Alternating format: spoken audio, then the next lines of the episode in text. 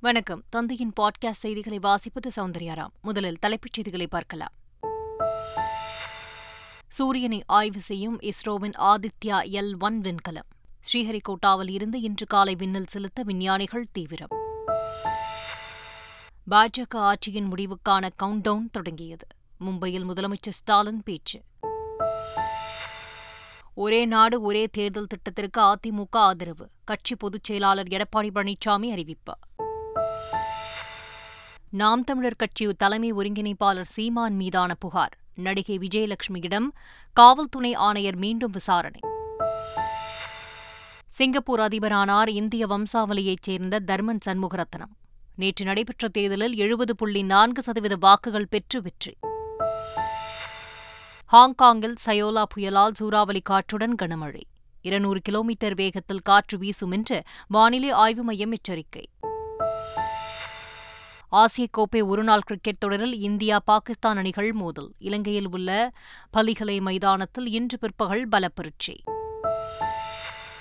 இனி விரிவான செய்திகள்.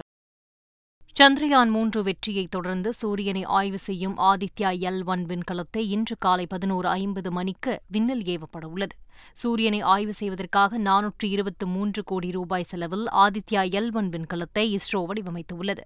ஸ்ரீஹரிகோட்டாவில் உள்ள சதீஷ் தவான் ஏவுதளத்தில் இருந்து P S LV C fifty seven rocket மூலம் இன்று காலை பதினொன்று ஐம்பது மணிக்கு விண்ணில் ஏவப்பட உள்ளது. நூற்று இருபத்தி ஏழு நாட்களில் பதினைந்து லட்சம் கிலோமீட்டர் தூரம் பயணம் செய்து லாக்ரேஞ்சியன் ஒன் என்ற புள்ளியில் விண்கலம் நிலைநிறுத்தப்பட உள்ளது. சூரியனின் வெளிப்புற வெப்பச்சூழல் கதிர்வீச்சு காந்தப்புலம் உள்ளிட்ட பல்வேறு சோதனைகளை ஆதித்யா எல் ஒன் விண்கலம் மேற்கொள்ளவுள்ளது அமெரிக்கா உள்ளிட்ட நாடுகளைத் தொடர்ந்து சூரியனை பற்றி ஆய்வு மேற்கொள்ளும் நான்காவது நாடு என்ற வரலாற்று சாதனையை இந்தியா நிகழ்த்தியுள்ளது குறிப்பிடத்தக்கது.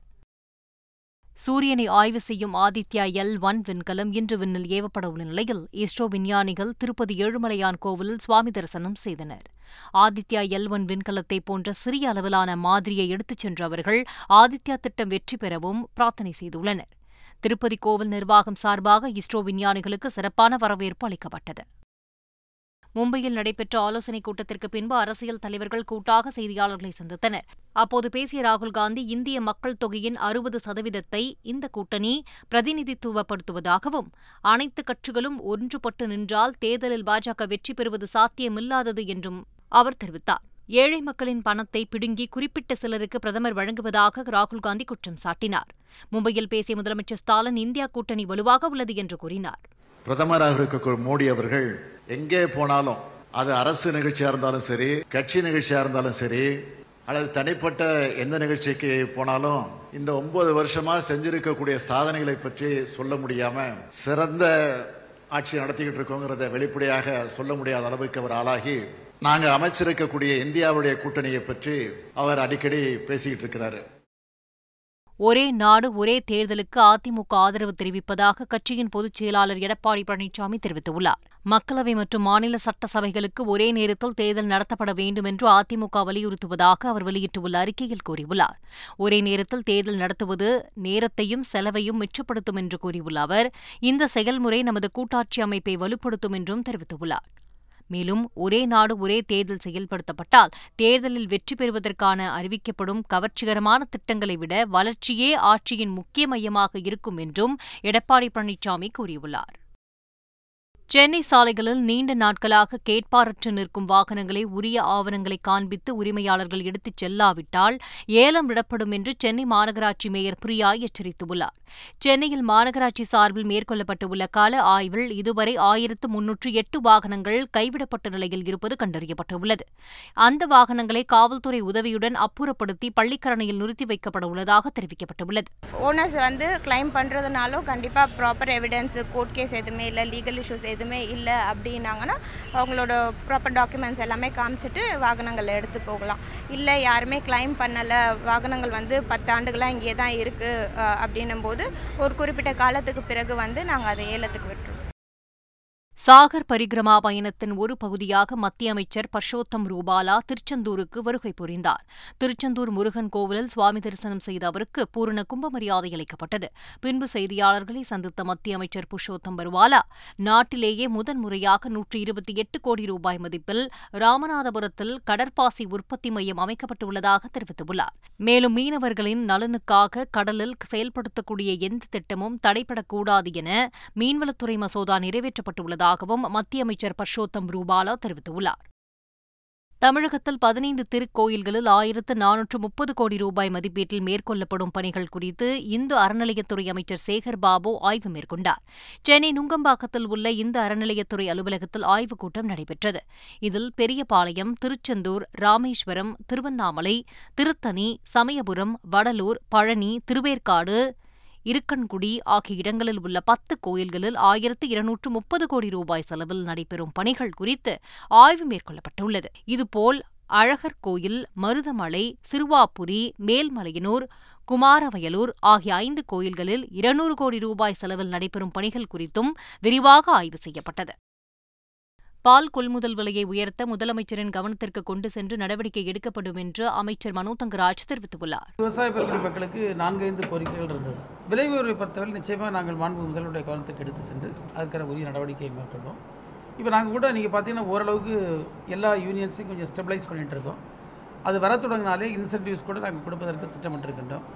எனவே அந்த பணிகளை நல்லா பார்த்துட்ருக்கோம் நாம் தமிழர் கட்சி தலைமை ஒருங்கிணைப்பாளர் சீமான் தன்னை திருமணம் செய்து கொள்ளாமல் ஏமாற்றிவிட்டதாக நடிகை விஜயலட்சுமி கடந்த இரண்டாயிரத்தி பதினோராம் ஆண்டு போலீசில் புகார் அளித்துள்ளார். இந்த வழக்கு தொடர்பாக நடவடிக்கை எடுக்கவில்லை என்று கூறி சென்னை காவல் ஆணையர் அலுவலகத்தில் அவர் மீண்டும் புகார் அளித்தார். இதனைத் தொடர்ந்து திருவள்ளூரில் உள்ள மகிழா நீதிமன்றத்தில் அவர் ஆஜராகி வாக்குமூலம் அளித்தார். அவரது வாக்குமூலம் வீடியோ மற்றும் எழுத்துப்பூர்வமாக பதிவு செய்யப்பட்ட நிலையில் மதுரவாயல் காவல் நிலையத்தில் மீண்டும் நடிகை விஜயலட்சுமியிடம் விசாரணை நடத்தப்பட்டது. காவல் துணை ஆணையர் உமையால் விஜயலட்சுமியிடம் விசாரணை மேற்கொண்டார். பின்னர் நடிகை விஜயலட்சுமி போலீஸ் பாதுகாப்புடன் அனுப்பி வைக்கப்பட்டார். கிருஷ்ணகிரியில் தனியார் தொழிற்சாலையில் பதினோரு லட்சம் ரூபாய் கொள்ளையடிக்கப்பட்ட சம்பவம் அதிர்ச்சியை ஏற்படுத்தியுள்ளது. சூலகிரியை அடுத்த பிள்ளைக்குத்தூர் பகுதியில் கிரானைட் கற்களை அறுக்கும் பிளேடுகள் தயாரிக்கும் தொழிற்சாலை இயங்கி வருகிறது. இந்த தொழிற்சாலையில் நேற்று முன்தினம் இரவு ஜன்னல் கண்ணாடியை உடைத்து பதினோரு லட்சம் ரூபாயை கொள்ளையடித்துச் சென்றனர். சம்பவம் தொடர்பாக கண்காணிப்பு கேமரா பதிவுகளைக் கொண்டு போலீசார் விசாரணை மேற்கொண்டு வருகின்றனர். விருத்தாச்சலம் பதிவுத்துறை அலுவலகத்தில் கணக்கில் வராது எட்டு லட்சத்து பத்தாயிரம் ரூபாய் பறிமுதல் செய்யப்பட்ட வழக்கில் சப் ரிஜிஸ்டர் உட்பட ஐந்து பேர் மீது வழக்கு பதிவு செய்யப்பட்டுள்ளது.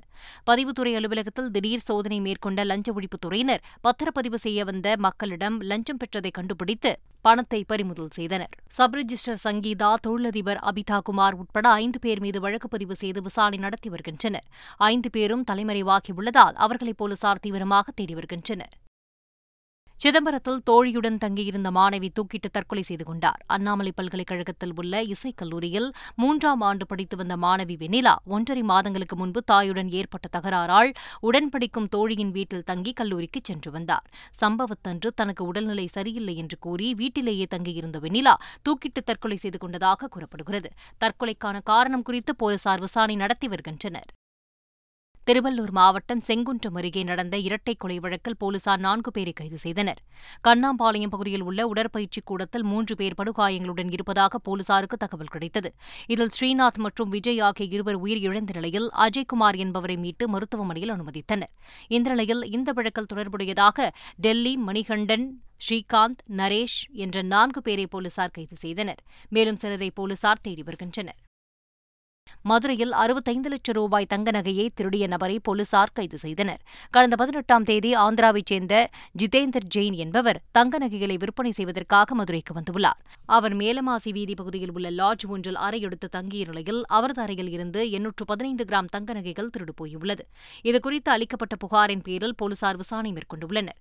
இந்த நிலையில் அதே லாட்ஜில் அறை எடுத்து தங்கியிருந்த ஹைதராபாத்தைச் சேர்ந்த பினிடி ரமேஷ் பாபு என்பவர் திருட்டில் ஈடுபட்டதை கண்டறிந்த போலீசார் அவரை கைது செய்து நகையை மீட்டுள்ளனர்.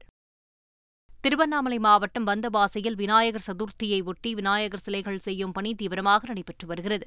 விநாயகர் சதுர்த்தி பண்டிகை வரும் பதினெட்டாம் தேதி கொண்டாடப்படுவதை ஒட்டி வந்தவாசியில் மயில் வாகன விநாயகர் ஐந்துமுக விநாயகர் விஷ்ணு விநாயகர் ராஜ விநாயகர் என பல்வேறு விதமான விநாயகர் சிலைகளை தயார் செய்து வருகின்றனர்.